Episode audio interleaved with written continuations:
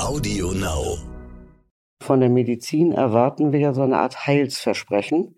Alles ist machbar. Aber es ist nicht alles machbar. Mhm. Es wäre schön, wenn alles machbar wäre. Es ist es aber nicht. Egal in welchem Beruf ich gehe, und das betrifft ja sowohl die Art des Berufes als auch dann die Hierarchie, die ich vielleicht erklimmen möchte in einem Beruf, muss ich von dem, was ich tue, fasziniert sein. Mhm. Die Boss. Macht ist weiblich. Hallo, liebe Hörerinnen und Hörer. Hier ist die Boss äh, und ich treffe heute eine ganz sensationelle Boss, äh, schon nämlich lange und äh, sehr früh eine ganz hervorragende Aufgabe übernommen hat. Ich treffe heute Frau Henne Bruns. Sie wurde in 2001 schon die erste Ordinaria und die erste Frau mit einem C4-Lehrstuhl in Deutschland. Und das war damals eine absolute Sensation. Und ich frage Sie gleich, ob das heute immer noch eine Sensation ist, wenn eine Frau in diese Position kommt. Ich habe also ganz viele Fragen, freue mich sehr auf das Gespräch. Schönen guten Tag, Frau Hennebruns. Frau ja. Professorin Hennebruns, muss ich glaube ich sagen. Ne? Ich glaube, das müssen Sie nicht sagen, aber ich freue mich auch auf das Gespräch. Schön, dass wir uns hier treffen können. Ja, prima.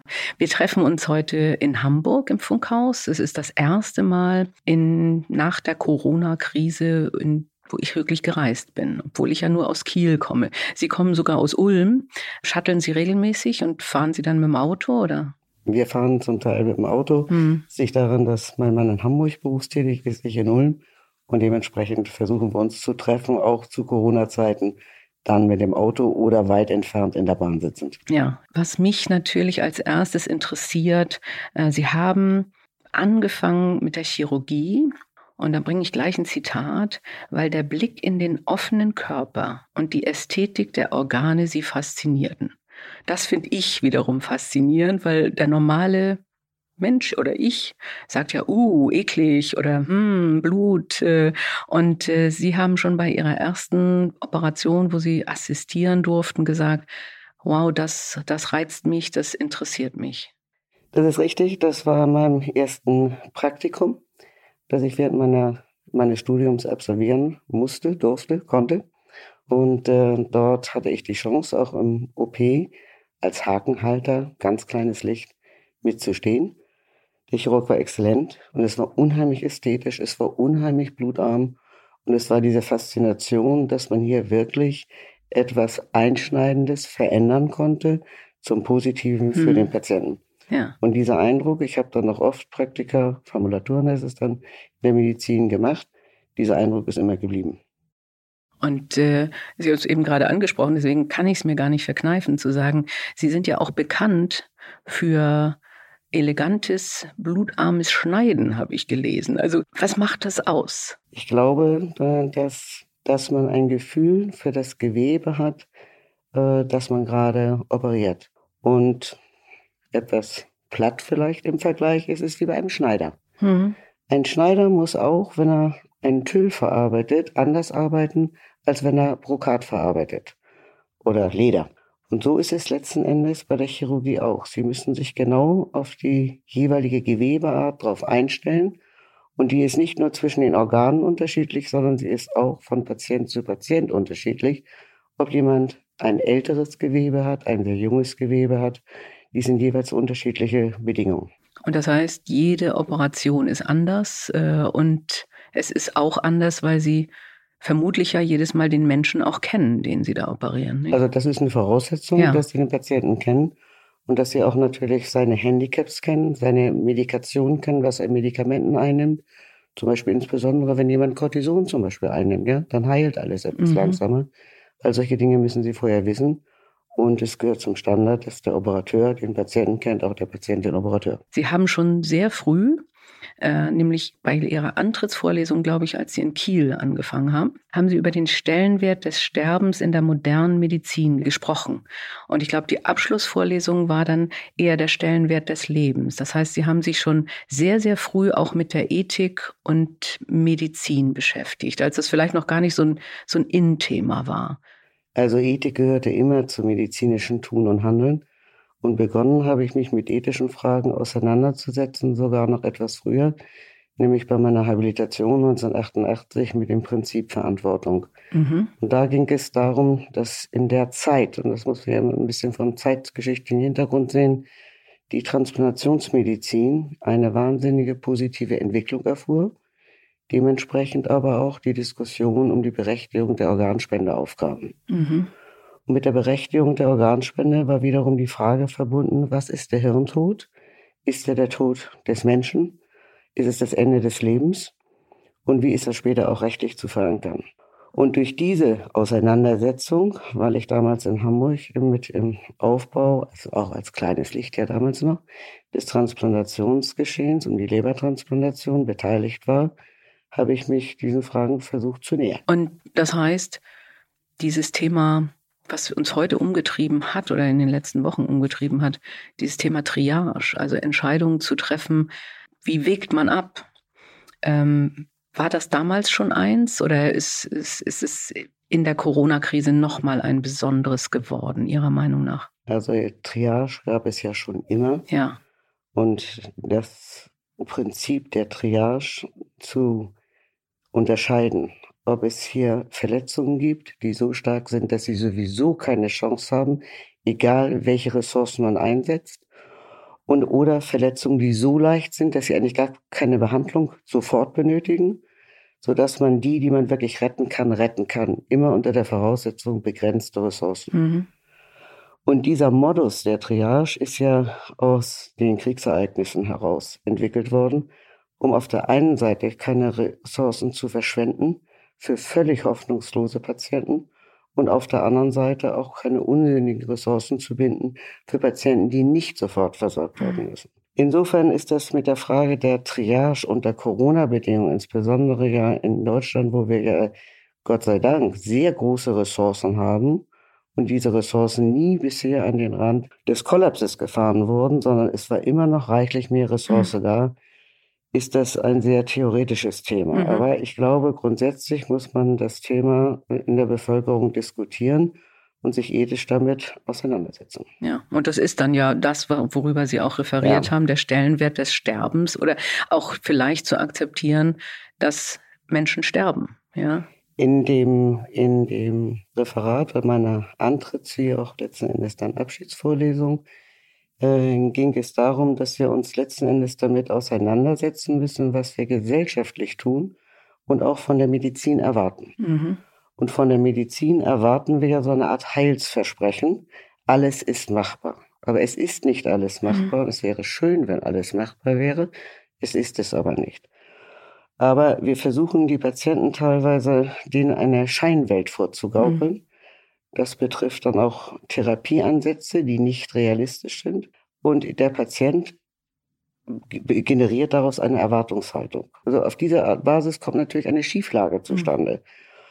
Und diese Schieflage letzten Endes führt natürlich zu Konflikten letztendlich. Das geht dann darum, werden Therapien noch bezahlt, wenn ein neues Krebsmedikament zum Beispiel entwickelt wurde, aber die Wirksamkeit noch gar nicht richtig nachgewiesen ist. Dann denkt der Patient, ihm wird etwas vorenthalten. Dabei gehen wir heute davon aus, dass wir viele Präparate auf dem Markt haben, die mehr der Kommerzialisierung der Medizin geschuldet sind, als nun wirklich der echten Hilfe für Patienten. Ja. Und die Spirale dreht sich immer schneller. Ja, das ist ja interessant, denn es ist ja schon lange her, dass Sie darüber die Antrittsvorlesung gehalten haben. Und jetzt gerade, und da sind Sie auch Mitunterzeichnerin, gibt es ja die Aktion auch vom Stern, ja. Rettet die Medizin, äh, wo auch die Befürchtung eben ist, dass der, dass man einerseits nur ökonomisch agiert, äh, dass man sich nicht mehr genug um den Menschen kümmert äh, und dass die Wirtschaft, und der ich ja herkomme, als auch Finanzchefin früher, ähm, ökonomisiert und sie nicht mehr die Zeit haben, sich um den Menschen zu kümmern oder auch diese, diese Verständnisse mit dem Menschen zu klären. Habe ich das richtig verstanden? Ja, ich glaube, der Punkt ist eine gesellschaftspolitische Entscheidung. Das eine ist, es wäre falsch, pauschal nur zu sagen, die Industrie ist böse, weil sie Geld verdienen will. Die Industrie existiert, weil sie Geld verdienen will und ja letztendlich auch Arbeitsplätze schafft. Aber man muss sich überlegen, in welchem Bereich und wer den Preis bezahlen soll dafür. Und der Preis ist ja nicht nur die Medikamentenkosten, der Preis bei dem Verkauf von Medikamenten, ich nenne es jetzt mal so, ist ja immer auch die Nebenwirkungsquote beim Patienten. Mhm. Und es gibt kein Gift, also kein Medikament, ohne Nebenwirkung. Ist unmöglich. Und aus dem Grunde verkaufe ich etwas immer mit Nebenwirkungen und Risiken. Das ist was anderes, als wenn ich jetzt Haarshampoo verkaufe. Und insofern darf man die Dinge nicht gleichsetzen. Jetzt, damit ich es verstehe, Sie leiten ja ein Krankenhaus, richtig? Eine chirurgische Klinik, das Okay. ist eine Mhm. Abteilung, eine Ah, ja, okay. Fachabteilung für die allgemeine Viszeralchirurgie. Das ist alles, was sich im Bauchraum befindet. Okay. Und das heißt, Sie müssen sich dann aber auch immer mit einer Krankenhausleitung darüber auseinandersetzen. Verdienen wir jetzt gerade Geld oder nicht? Ja, das ist ja das Furchtbare, Ja. dass ich also auch schon seit 20 Jahren reklamiere und auch Vorträge darüber halte in der Reklamation, dass ich sage, okay, ich muss mich natürlich jedes Jahr in den Budgetverhandlungen darüber auseinandersetzen, wie viel haben wir eingenommen. Aber das führt doch dazu, dass ich, wenn Sie mir gegenüber sitzen, als erstes mal gucke, ich sage es jetzt sehr Mhm. überspitzt, was ist aus Ihnen herauszuholen. Mhm. Ja, und das ist ja die völlig falsche Betrachtungsweise. Absolut. Es ist auch die falsche Betrachtungsweise, dass ich entscheiden muss, ob mein Ertrag gemindert wird oder nicht, wie lange der Patient im Krankenhaus bleiben muss. Wenn ich ihn zu kurz drin lasse oder zu lang drin lasse, dann habe ich Abschläge. Das heißt, ich orientiere mich nicht mehr an der Gebrechlichkeit des Patienten und an der Fürsorge, sondern ich fange an, mich zu orientieren an ganz anderen Dingen, die eigentlich in die Arzt-Patienten-Beziehung überhaupt nicht hineingehören dürften. Und das ist etwas, was meine Generation ja noch von einer anderen Perspektive gesehen hat. Die junge Generation kennt ja noch nur diesen Gedankengang, weil sie unter diesen Rahmenbedingungen groß wird. Und da sehe ich eine riesige Gefahr. Mhm. Ja, weil ich auch vermuten würde, dass eigentlich, man wird ja Arzt, weil man intrinsisch motiviert wird, Leuten zu helfen, oder? Ja, dann, das also, sind auch die, die jungen Menschen, mhm. würde ich mal behaupten, die ich als Studenten schon über viele Jahrzehnte unterrichtet habe, treten immer an. Nicht mit dem glorreichen Verdienstmöglichkeiten oder sonst was, die sind ja auch in den letzten Jahrzehnten viel schlechter geworden, sondern sie treten an mit diesem Helfen, Gedanken, was Positives für Menschen tun zu können und menschliche Interaktion zu haben. Und wenn sie dann in, den, in die Facharztweiterbildung gehen, dann haben sie die Konfrontation mit dem Klinikalltag und sehen, dass bei Personalmangel und äh, finanziellem Druck die menschliche Seite der Medizin, nämlich die Fürsorge, immer weiter ins Hintertreffen gelangt. Einfach aus Zeitgründen. Mhm. Das ist die eine Seite. Und auf der anderen Seite kommerzielle Aspekte bedient werden müssen, gegen die ich mich als Chefin immer gewehrt habe, auch weiter wehre. Aber da meine Amtszeit in drei Monaten zu Ende ist, muss ich dann das Wehren der nächsten Generation überlassen. Da kommen wir noch drauf, weil ich glaube, ich habe etwas gelesen, das darauf hindeutet, dass Sie den Ruhestand nicht als Ruhestand äh, verstehen. Aber da kommen wir vielleicht später drauf. Denn das heißt, Sie als Chefin versuchen schon, für Ihr Team, für Ihre Mitarbeiter, auch für Studenten die richtigen Ideen, die richtigen Werte zu vertreten und wo Sie können, auch gegen dieses weitere Kommerzialisieren äh, anzugehen, in, in dem Rahmen, in dem Sie es überhaupt können. Das äh, ist völlig richtig bei äh, Veranstaltungen wie Eröffnung von Akademien, Kongressbeiträgen oder sonst etwas habe ich schon eine Menge äh, im Rahmen von Ethikseminaren oder Ethikveranstaltungen bei der Ärztekammer oder sonst irgendwo verschiedenen Bereichen habe ich da schon zahlreiche Vorträge darüber gehalten, wo ich die Gefahrenquellen sehe. Das findet auch immer Unterstützung.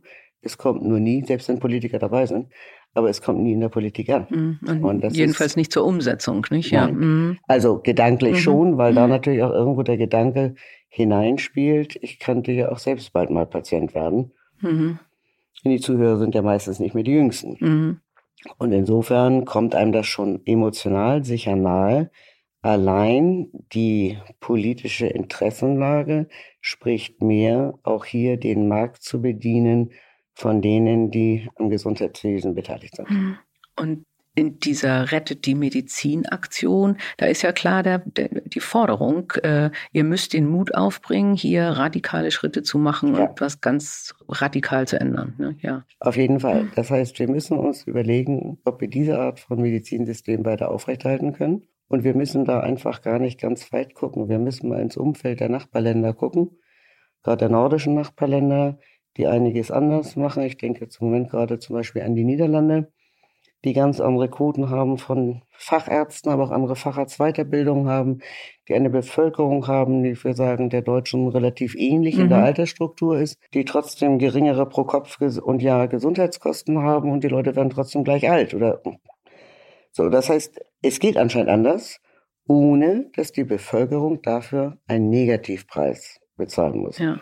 Und ich glaube, die offene Diskussion um die vielen verschiedenen Gestaltungsmöglichkeiten für die Zukunft, die muss langsam in Gang kommen. Mhm. Und Sie müssen ja auch sehr schnelle Entscheidungen treffen, nicht? Also, weil im Zweifelsfall äh, muss man dann wirklich am Tisch ja sagen, oh, da ist jetzt Folgendes, jetzt müssen wir ganz, ganz schnell... Ganz anders vorgehen. Ja, ja, ja. Gott sei Dank relativ selten, dass es so brisant ist.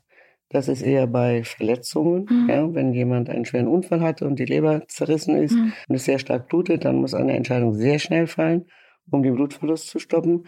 Bei den Routineeingriffen und auch bei den geplanten Eingriffen ist das eher seltener. Trotzdem muss die Strategie festgelegt werden, wie man sich dem Problem nähern möchte, insbesondere in der Tumorchirurgie, wo man häufig auch mal unerwartete Situationen mhm. vorfindet, die mit der besten Bildgebung vorher nicht zu sehen waren. Wir sitzen ja hier bei Die Boss, deshalb äh, auch nochmal die Frage, Sie haben es auch gesagt, gemischte Teams funktionieren besser auch am OP-Tisch. Also die gemischten Teams, glaube ich, äh, früher gab es auch gemischte Teams, aber die sahen hierarchisch anders aus. Mhm. Das heißt, die Männer waren die Operateure und die Schwestern durften ihnen helfen. Mhm. Und dies hat sich natürlich jetzt insofern vermischt, dass also auch viele Frauen am OP-Tisch stehen und umgekehrt natürlich auch die Instrumentierenden, die operationstechnischen Assistenten sind häufig auch Männer. Mhm.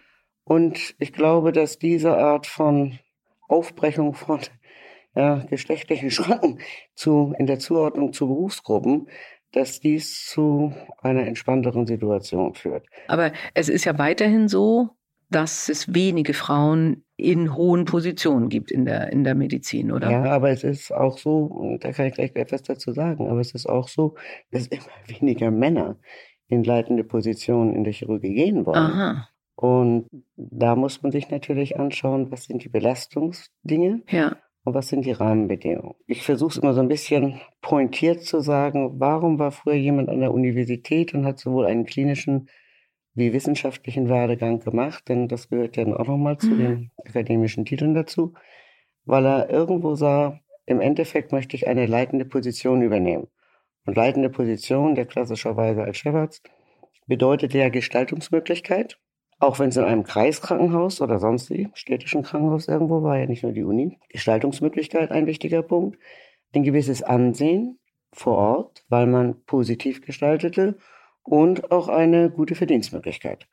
Es waren drei Dinge, die zusammenkamen. Ich sage sie extra in dieser Reihenfolge, weil nämlich der größte Einbruch ist die Gestaltungsmöglichkeit. Mhm. Wer heute in einem Krankenhaus als Chefarzt eine leitende Position übernimmt, kann nicht sein Haus danach ausrichten, was er gern möchte. Denn wenn der Ertrag nicht stimmt und wenn er irgendetwas Besonderes anbietet, was nicht besonders gut in unserem Abrechnungssystem entlohnt ist, dann wird ihm der kaufmännische Richter gar nicht zubilligen. Mhm. Das heißt, seine Gestaltungsmöglichkeit ist schon mal maximal begrenzt.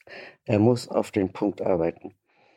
Dazu hat er auch kein adäquates Personal mehr. In der Pflege herrscht Mangel. Und bei den ärztlichen Kollegen herrscht auch sehr viel Mangel. Das heißt, sie müssen warten, dass sie eine Bewerbung bekommen. Ansonsten haben sie keine Assistenten und aus denen können sie keine Oberärzte später ausbilden. Wenn sie Pech haben, machen sie dann ihr Leben lang immer noch Oberarztdienst, sprich Hintergrunddienst. Mhm und dürfen, da sie ja dem Arbeitszeitgesetz nicht unterliegen als leitende Kraft, im Zweifelsfall auch 30 Tage die, den Monat da sein. Das ist jetzt etwas überspitzt pointiert dargestellt. Was der Grund, warum aktuell auch die Oberärzte, die bei mir sind, die sich auch, von denen sich einige noch verändern werden, kein Interesse zeigen, sich auf eine Chefarztstelle zu bewerben. Tatsächlich, ja. Sie haben eben gesagt, äh, dass äh, ein, die Gestaltungsfreiheit fehlt, weil ja möglicherweise gar nicht erlaubt wird, dass man bestimmte Sachen tut, dass die kaufmännische Leitung sagt, äh, da, da ist Schluss. Können Sie mir ein Beispiel geben, wo das passieren kann? Die kaufmännische Leitung springt nicht ein und sagt, das darfst du jetzt nicht operieren. Das mhm. würde sie nie tun, weil sie das ja auch gar nicht medizinisch beurteilen kann. Der Effekt spielt sich eher etwas anders ab. Äh, der Effekt spielt sich ab, dass Sie, wenn Sie sehr komplizierte und sehr kranke Patienten nehmen, dann haben die natürlich einen sehr viel höheren sowohl Pflegeaufwand, medizinischen Bedarfsaufwand, als auch längeren Intensivaufenthalt und, und, und. Sie sind, gehen über die Liegezeit und in der Zeit, wo Sie diese Patienten behandeln, können Sie, und das sage ich jetzt mal wie beim Fließband, muss ich mhm. vorstellen, das Fließband ist noch blockiert und Sie können nicht eine schnelle kleine andere Operation in der gleichen Zeit auf dem Band noch abfertigen. Mhm. Ja? Wenn Sie sich das dann angucken, dann sind Sie in Ihrer, wieder Busa formuliert, Produktionskapazität durch komplexe Fälle, sind Sie deutlich eingeschränkt. Das merkt man nicht sofort und da wird auch keiner anrufen, Freunde, uns das nicht machen, sondern man merkt es dann alle halbe Jahr bei den Budgetverhandlungen, dass man sagt, oh, Sie sind über die Grenzverweildauer bei Ihren Patienten im Durchschnitt. Ja? Wir haben höheren Materialaufwand und, und, und. Und dann kommt die Frage, wie verdienen wir es wieder hinein? Mhm. Die simpelste Antwort ist immer die, naja, dann sparen wir Personal ein. Das heißt, wenn ein Assistent oder ein Facharzt die Klinik verlässt, dann müssen wir sechs Monate Vakanzrate.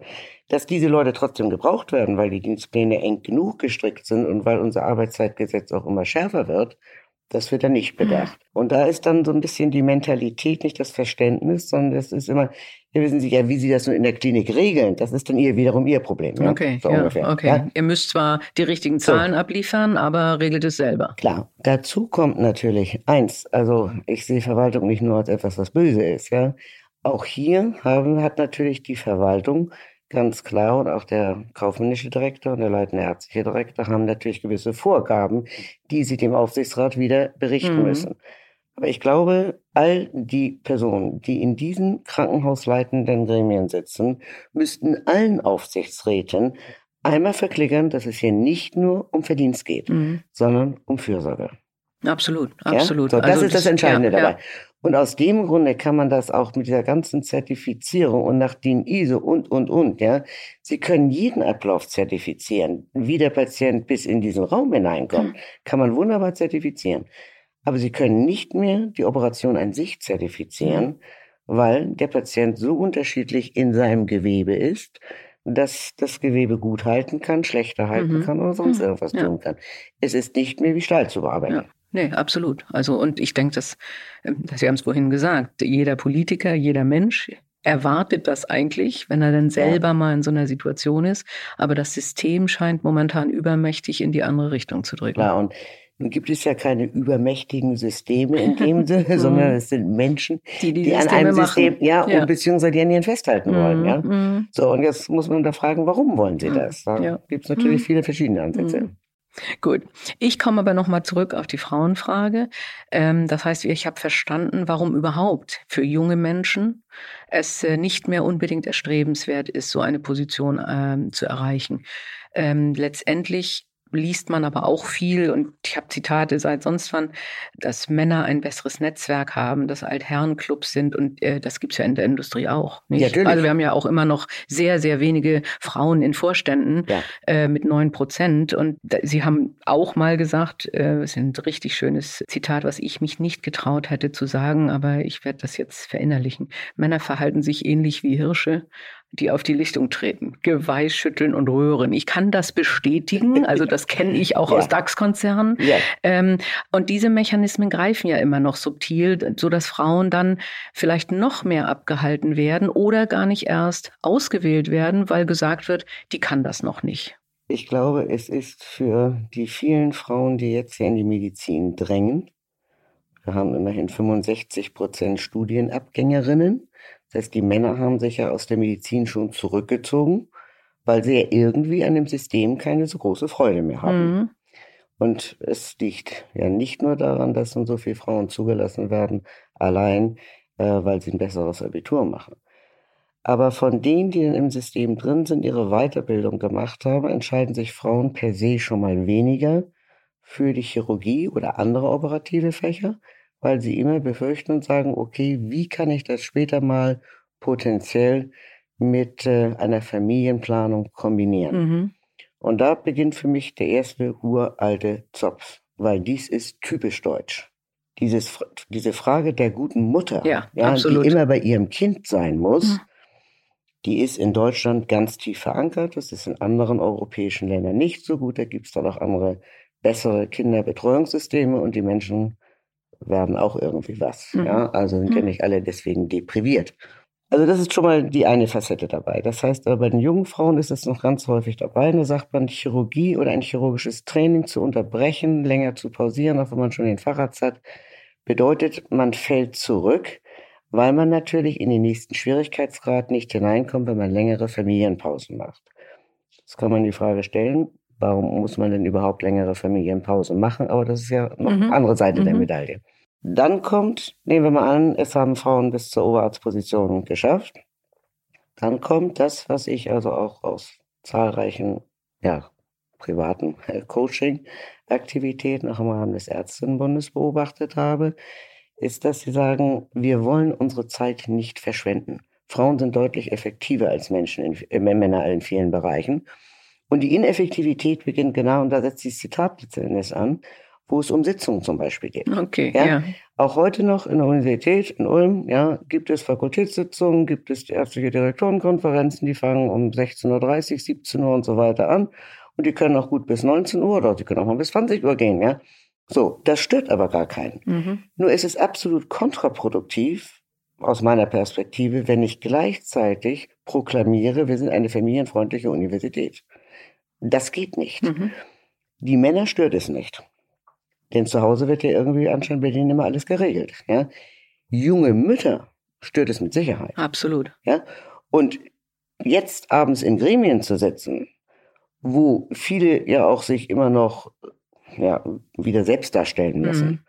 Und nach dem alten Motto, es wurde schon alles gesagt, Mhm. nur nicht von jedem. Sich das dann anzuhören, das ist auch eine besondere Herausforderung. Kann ich völlig nachvollziehen. Also Ja. auch das So. Genau. kenne ich aus der Industrie, wo Und man sagt, also der Letzte macht, wenn man das Licht ausmacht, dann ist man der Tollste, Ja. was natürlich eigentlich Blödsinn ist. Und ich habe auch viele Frauen kennengelernt, die in Teilzeit arbeiten und wesentlich produktiver und effizienter sich das alles einteilen und genauso viel schaffen wie andere in Vollzeit. Ja, ja. Ja. das kann ich bestätigen.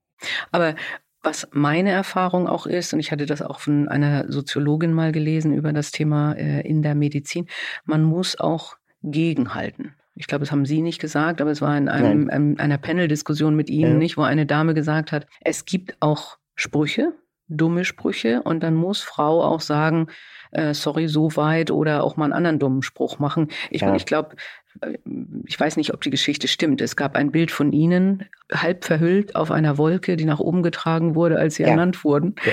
Ähm, das ist ja auch etwas, was, was bei Männern eher nicht vorkommen würde. Nein, Oder? weiß Gott nicht. Auch da muss man sagen, sieht man wieder diese noch Exis vor 20 Jahren war das ja, als ich in Ulm begrüßt wurde, ganz äh, eigentlich positiv gemeint, äh, von den mitchirurgischen Ordinarien, Mhm. haben die ein, äh, ein Bild und das ist äh, das Bild äh, aus der Sixtinischen Kapelle, wo Mhm. Adam sozusagen Mhm. oder der, der Gottvater Mhm. praktisch Adam den Finger den, den Finger reicht, ja, ja, mhm. genau. So, und Gottvater war das Porträt da meines Vorgängers, ja, also Ah, die ja, okay. Übergabe so. Und ich dann nun äh, der Adam, also mit meinem Mhm. Bild. Mhm. So, ich wurde dann zum Engel und dieser Engel war leicht äh, bekleidet und verhüllt und so weiter, ganz transparent. Und die anderen Köpfe sozusagen trugen mich. Ja, Okay. so auch das natürlich ein tolles Klischee. Ich habe das mal einem befreundeten Psychologen gezeigt, der sagt, klasse, ja, das ist äh, fantastisch, ja. Auch wieder der Ausdruck, die starken Männer müssen die zerbrechliche Frau oder ungeschützte Frau tragen äh, und ungeschützt einfach schon durch die Symbolik, Mhm, dass sie mhm. praktisch nur mit einem transparenten Schleier, aber Mhm. ansonsten nackt ist. Ja. Und Ich glaube, die Herren sind bitter enttäuscht worden. Sehr gut. Und hat sich das geändert? Ist es 20 Jahre her? Ist, würde sowas heute immer noch passieren? Nein, ich glaube, es würde, es würde wahrscheinlich nicht mehr. Also an Ihrer Uni sowieso nicht, da bin ich sicher. Nein, das ist klar. Nein, ich glaube, äh, es würde nicht mehr passieren, weil bei jeglicher Form von Abbildung man heute, glaube ich, schon einen besonderen Augenmerk hat, wohin die gelangen Ja, könnten ja. oder nicht. Ja? Mhm. Aber ob das die innere Einstellung wirklich komplett geändert hat, ist die andere Frage. Mhm. Völlig durchdrungen würde ich auch glauben, habe ich auch meine Zweifel. Weil Wir haben, wir haben hier auch immer so eine Rubrik Karrieretipp und äh, Sie haben schon einen gegeben, das war 2001. Äh, da haben Sie gesagt, ich würde junge Frauen immer ermutigen, das zu tun, was ihnen Spaß macht. Ist das immer noch Ihr Karrieretipp 20 jeden Jahre Fall. später? Ja. Auf jeden Fall. Ja. Und zwar glaube ich, ist es äh, ganz einfach auch zu begründen. Egal in welchem Beruf ich gehe, und das betrifft ja sowohl die Art des Berufes als auch dann die Hierarchie, die ich vielleicht erklimmen möchte in einem Beruf, muss ich von dem, was ich tue, fasziniert sein. Mhm. Denn Kraft generiert man nur, wenn man eine Vision hat. Und eine Vision hat man nur, wenn man von etwas fasziniert ist. Weil man irgendetwas machen, verändern oder sonst was machen möchte oder sich daran messen möchte. Aber irgendeine Form von Faszination muss man dafür haben. Mhm. Ansonsten hält man keinen Beruf aus, mhm. weil mir Kraft ausgeht. Mhm. Ja, weil es gibt in jedem Beruf belastendere und weniger belastende Zeiten. Und irgendwas muss mich da durchtragen. Und das kann nur die Identifikation mit dem Beruf sein. Mhm. Und darum würde ich sagen, das ist das Allerwichtigste. Ja. Ich würde heute vielleicht sogar noch einen zweiten Tipp hinzufügen. Und der ist, hören Sie auf Ihre eigene Stimme und nicht auf gut gemeinte Ratschläge. Mhm. Mhm. Ja, weil gut gemeinte Ratschläge, die habe ich damals auch bekommen. Da sagte man, der, wenn du gern im OP stehen willst, warum wirst du dann nicht Anästhesistin?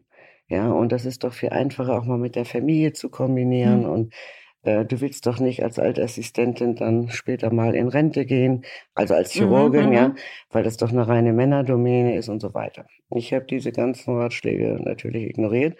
Ich habe gesagt, ich will es selbst ausprobieren. Wo ist dein Talent? Wo ist deine Faszination? Und mache das, was ich machen möchte. Und wenn ich merke, ich bin nicht talentiert, es ist zu anstrengend, dann kann ich immer noch mhm. Narkoseärztin mhm. werden. Aber ich möchte es selbst erfahren und nicht mein Leben lang traurig übers Tuch gucken, ins OP-Feld und sagen, warum hast du es nicht versucht? Ja, ja, ja, das ist ein guter, gut, ja? sehr guter Rat, ja. Mhm. Wichtig ist ja, dass es so eine Vorbilder wie Sie gibt, aber dass man auch zeigt, wir haben hier Frauen, die sind diesen Weg gegangen. Es ist möglich, weil das macht anderen jungen Frauen dann wieder Mut, nicht? Das ist richtig, aber man muss es auch immer wieder vor dem Zeitgeschehen sehen. Mhm. Die Gestaltungsmöglichkeiten, die Faszination, neue Dinge kennenzulernen und so weiter, waren sicher noch ein bisschen größer, als ich den Weg begann, mhm. als es heute momentan durch die Rahmenbedingungen überhaupt möglich ist. Ja ja, ja, da sind wir wieder bei dem Thema, bei dem, was wir vorhin schon genau, hatten, was für Männer ja. wie Frauen gleich gilt, genau. nicht, äh, wo bei Frauen dann nochmal die Vereinbarkeit durch den sozialen Druck, durch den gesellschaftlichen genau. Druck, durch dieses Schreckgespenst Rabenmutter oder sowas dann nochmal dazu kommt. Ein Wort, das es ja auch nur in Deutsch gibt. Absolut, absolut. Ja? Sie haben immer gearbeitet, oder? Ja, ich habe viereinhalb Monate nach der Geburt des Sohnes pausiert. Mhm. Er hat sich ein chirurgisches Lehrbuch fertiggestellt und äh, dann habe ich wieder weiter operiert. Mhm. Und äh, ich nehme an, ihr Sohn ist hervorragend gelungen. Meine Mutter hat an mich auch immer gearbeitet und es hat mich nicht davon abgehalten, glücklich zu sein. Also sagen wir so, ich glaube, es ist eine Teamleistung und solche mhm. Teamleistung ist Glück. Denn es bedeutet ja auch für den Ehepartner, dass er auf bestimmten Komfort gern verzichtet, mhm, mhm. ja, und auch andere Verantwortung beziehungsweise Belastung mit übernimmt. Und wenn die Teamkonstellation stimmt, ähm, dann funktioniert es. Wir sind fast 40 Jahre verheiratet. Mhm.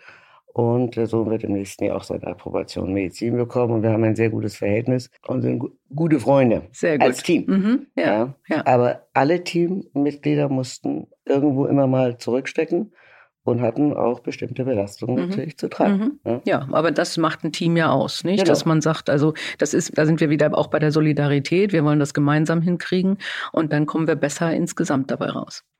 Ähm, eine Sache, die mich auch noch fasziniert beim, bei Ihrem Beruf, und es ist, äh, wir hatten auch ein, äh, in, in anderen Gesprächen diese Diskussion, dieses Thema schnelle Entscheidungen treffen und die Gefahr von Fehlern und die Auswirkungen von Fehlern. Ich war Vorständin und ähm, wenn man da einen Fehler macht, das wird dann manchmal irgendwo unter den Teppich gekehrt oder es merkt gar keiner so richtig. Beim Piloten ist das nicht möglich. Hm? Nein. Und bei Ihnen ist es auch nicht möglich. Also das, äh, der Fehler, der gemacht wird, hat, hat sofort Auswirkungen auf einen leidenden Menschen und, äh, und äh, sie ähm, bekommen es auch sofort mit. Es ist eine unmittelbare Wirkung, nicht ganz anders als, als äh, in der vermeintlich aus meiner Sicht jedenfalls bequemeren Vorstandsposition. Wie geht man damit um? Weil es, ich glaube, die Operation per se ist ja schon ein emotionales Thema. Also da Sie haben auch mal gesagt, man, man muss auch mal den Menschen dann hinterher in den Arm nehmen oder ja. vorher. Äh, und, und dieser Druck, den hat man ja als Operateur. Und wenn, wenn dann noch was schief geht, wie, wie, wie verarbeitet man das? Das ist ja sicher nicht einfach. Ja, sagen wir so, und das wirklich schiefgehen ist ja Gott sei Dank sehr, sehr selten. Mhm. Sondern es betrifft mehr den Bereich, wo es schwieriger ist, als man es sich vorher vorgestellt hat. Okay und wo es auch sozusagen eine andere Form äh, oder Modifikation der Operation bedarf, um das Ziel überhaupt erreichen zu können. Und das ist gerade, was mein Schwerpunktgebiet ist in der Tumorchirurgie, dann äh, manchmal der Fall. Dies muss man dann, wenn man sagt, okay, zum Beispiel, ich kann ein Beispiel nehmen, der Patient ist darauf eigentlich fixiert und sagt, wenn ein Darm größerer Teil entfernt wird, ich möchte auf keinen Fall einen vorzeitigen Darmausgang mhm. haben. Und ich erkläre dem Patienten dann vorher, dass ich ihm dies nicht garantieren kann. Und ich erkläre ihm auch warum. Und sage, es geht nicht darum, jetzt, dass ich mir irgendwas beweise, sie wachen auf und freuen sich und so weiter, aber trotzdem ich das Gefühl, das kann zu einem Nahtbruch führen und dann haben sie eine Riesenentzündung im Bauch. Das kann nicht gut sein. Nur weil ich ihrem Wunsch nachgebe. Mhm. gesagt, ich würde es nur dann tun. Ich will sie nicht verschandeln. Und wenn, es ist klar, das ist keine schöne Situation mit einem vorzeitigen Darmausgang. Aber wenn es aus sicherheitstechnischen Gründen meiner Meinung nach notwendig ist, dann muss man es tun. Mhm. Und wenn man mit dem Patienten darüber schon mal vernünftig vorher spricht und ihn auch kennt und alle Vor- und Nachteile mit ihm diskutiert hat, dann habe ich eigentlich nie erlebt, dass jemand dementsprechend sagt, das war jetzt ein Fehler, dass ich jetzt einen vorzeitigen Darmausgang mhm, habe. Mhm. Auch wenn man primär mal geplant hatte, man kriegt es vielleicht ohnehin. Mhm. Ja? So, und so sind eigentlich in solchen, in diesem Konflikt sind eigentlich die meisten Eingriffe mhm. auch in ihrer Vorplanung. Und wenn Sie feststellen, ein Krebspatient, von dem Sie dachten, man kann den Tumor entfernen, ist nicht mehr heilbar? Ja. Das ist ja auch schwierig, nicht? Gut, das bedeutet, dass man die Bauchhöhle eröffnet hat und dann festgestellt hat, es gibt schon so viel Tumor, dass es nicht mehr entfernbar ist. Man die Bauchhöhle wieder verschließt und zum Patienten gehen muss und ihm erklären muss, dass man hier nichts mehr tun hm. kann. Und das ist dann der Punkt, wo man jemanden auch mal in den Arm nimmt. Ja, beziehungsweise wo man eben aufpassen muss, dass man ihm, und das ist jedenfalls meine Einstellung dazu, in dem, wo man ihm nicht das falsche Zuckerchen hinhält. Denn es gibt eine ganze Menge Kollegen, die dann argumentieren, sagen, wir konnten es leider nicht mehr operieren, weil schon zum Beispiel das Bauchfell betroffen war. Aber wir schicken sie, sobald das verheilt ist, zu den Onkologen mhm. und die mhm. machen dann eine mhm. Chemotherapie. Wenn jemand schon ein so weit fortgeschrittenes Tumorleiden hat, dann kann die Chemotherapie vielleicht ein bisschen verlangsamen, aber die ganz große Heilung wird nicht mehr daraus werden. Und ich glaube, das sind die schwierigsten Situationen, wo man versuchen muss, den Patienten nicht nur in die Verzweiflung zu stürzen, und ihm gleich zu sagen, man wird versuchen, ihn weiter zu begleiten. Auf jeden Fall erstmal emotional, aber auf der anderen Seite ihm auch nicht ein falsches Falsche Hoffnungsversprechen, Hoffnung. das sowieso unerfüllbar ist, äh, dann hinzuhalten, mhm. nur weil man selbst die Klarheit der Aussage vermeiden möchte. Mhm. Also ich habe auf einem ganz anderen Niveau äh, sehr ähnliche Erfahrungen, weil ich manchmal äh, ja Standorte schließen musste zum Beispiel und Mitarbeiter hatten dann keinen Job mehr. Und ich habe festgestellt, wenn ich nicht gleich transparent war und gesagt hat, es wird ist in einem halben Jahr, so und so sieht das Paket aus, aber du wirst keinen Job mehr haben dann machen sich Menschen Hoffnung, nicht? Und Natürlich, das ist dann nur. manchmal viel schlimmer, ja. äh, als dann zu sagen, okay, jetzt mache ich mir einen Plan und lerne selbst, wie ich mit dieser schwierigen Situation umgehen kann, die natürlich für einen Krebspatienten schlimmer ist als für okay. jemanden, der den Job verliert. Ja. Aber die Ehrlichkeit, glaube ich, ist hier ganz essentiell, weil, wie gesagt, auch eine Chemotherapie hat Nebenwirkungen. Mhm. Und ich rate den Patienten, die fragen mich ja oft und sagen, was würden Sie jetzt tun? Mhm. Sei, wissen Sie, ich würde mich jetzt mal ganz genau darüber aufklären lassen von dem Chemotherapeuten. Was ist zu erwarten? Mhm.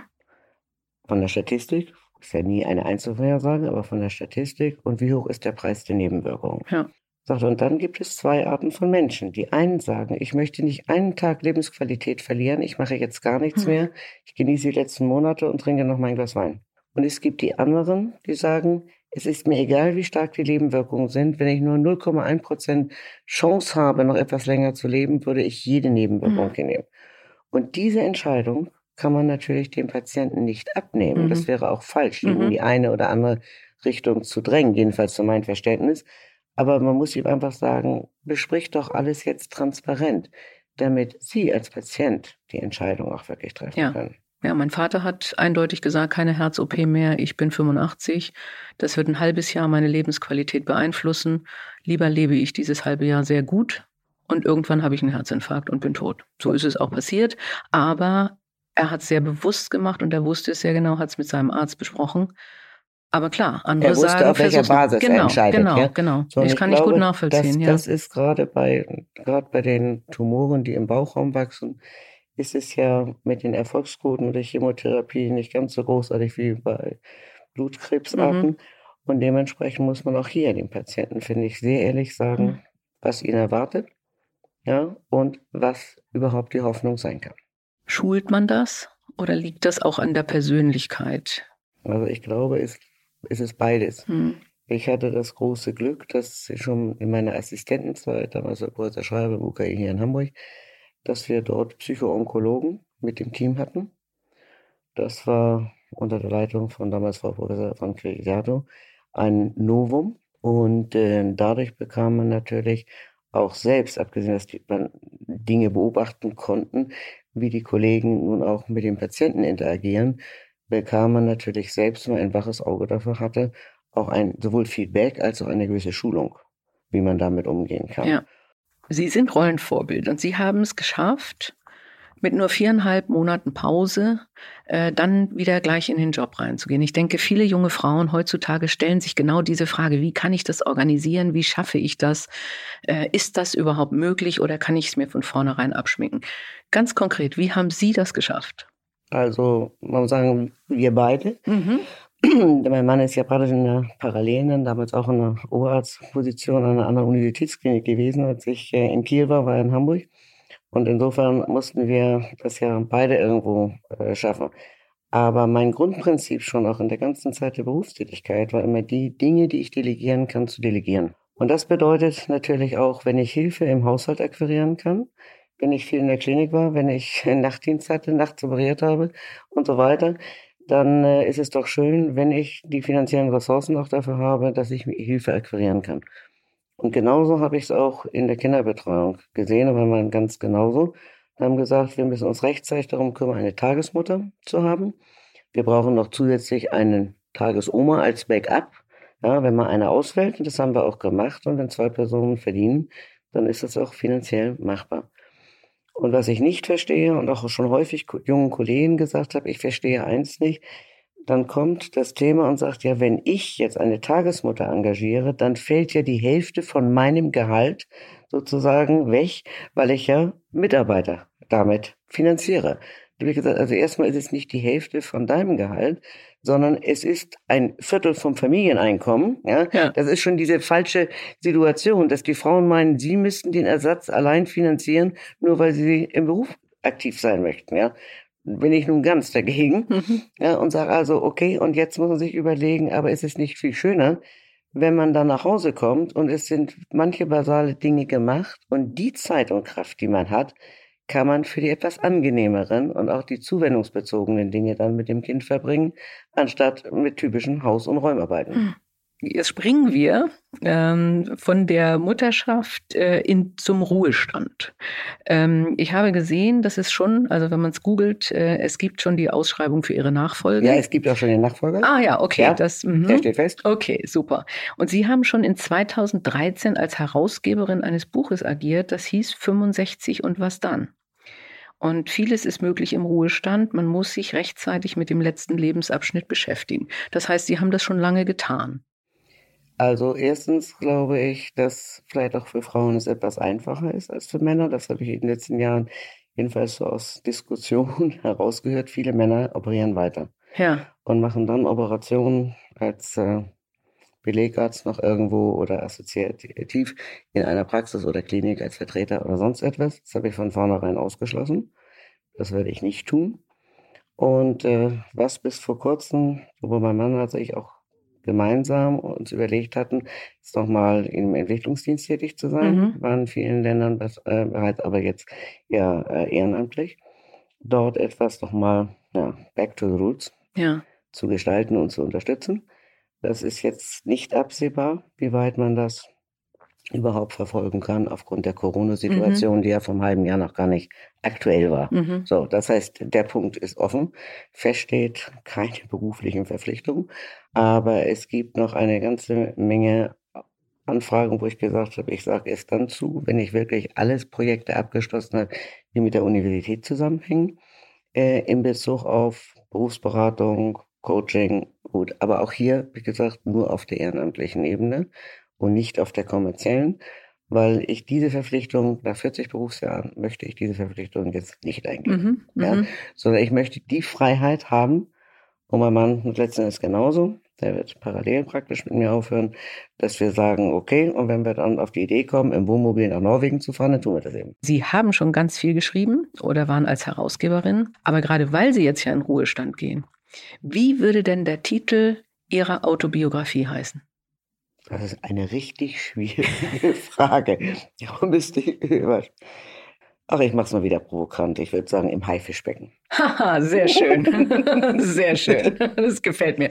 Man hätte auch im Dschungel sagen können oder im, im Wald bei den Hirschen. Nein, ich komme auf, den, auf, auf Haifischbecken. das Haifischbecken, weil mich mal jemand gefragt hat. Darum kam ich eben spontan drauf auch im Rahmen eines Interviews dann gesagt, wie schwimmt es sich denn in einem Becken voller Haifische? Ja, okay. Ja, und dann im Haifischbecken. Das haben sie aber richtig gut rausgekriegt, wie man da schwimmt. Super.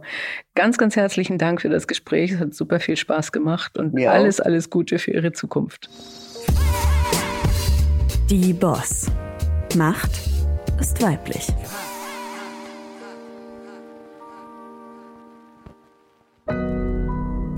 Audio Now.